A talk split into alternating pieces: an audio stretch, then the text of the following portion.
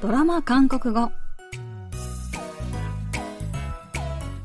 皆さんこんにちは안녕하세요チョンユソンです KBS ドラマのセリフから日常生活で使える便利な言い回しを皆さんと一緒に勉強するドラマ韓国語今週も自分を見捨てた母親への娘の復讐劇を描いたドラマ「빨간クド赤い靴」で韓国語を勉強していきます 今日の一言は第16話からピックアップしてみましたそれでは今日のシーン聞いてみましょう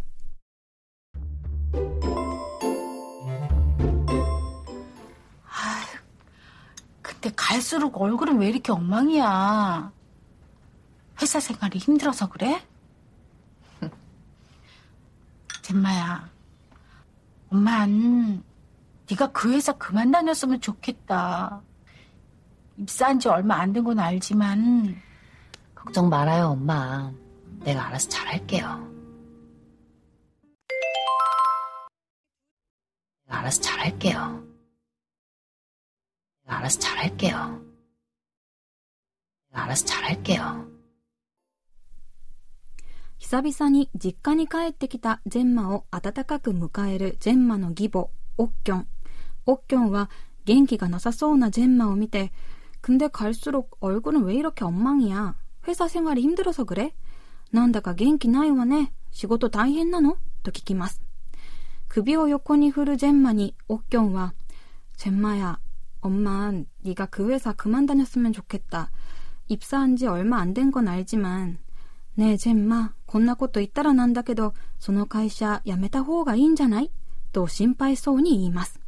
するとジェンマはオッキョンの手を握って、 걱정말아요엄마。내가알아서잘할게요。心配しないでお母さん。私ちゃんとするから、とオッキョンを安心させます。今日はこのシーンから、あらそチャラいけよ。自分でちゃんとしますから、を練習してみましょう。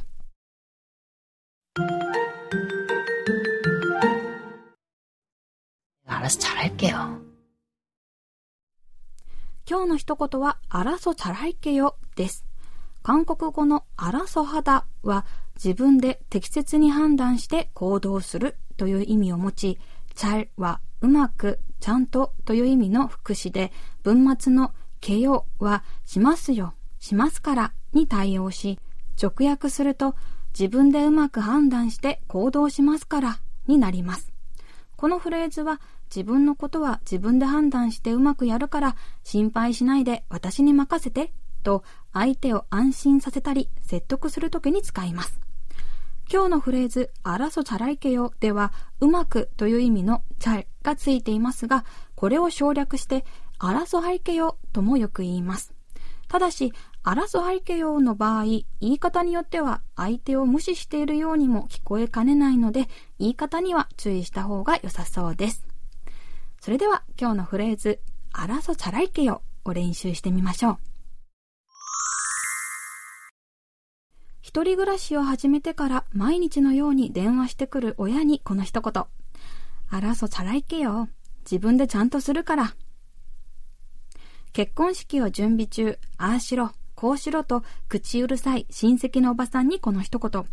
あらそチャラいけよ。自分でちゃんとしますから。알아서잘할게요알아서잘할게요 알아서잘할게요はい、今日は自分でちゃんとしますからという意味のフレーズ、あらそチャラいけよを練習してみました。次回のフレーズは、くげおってそです。ではまた来週会いましょう。あんにゃーん。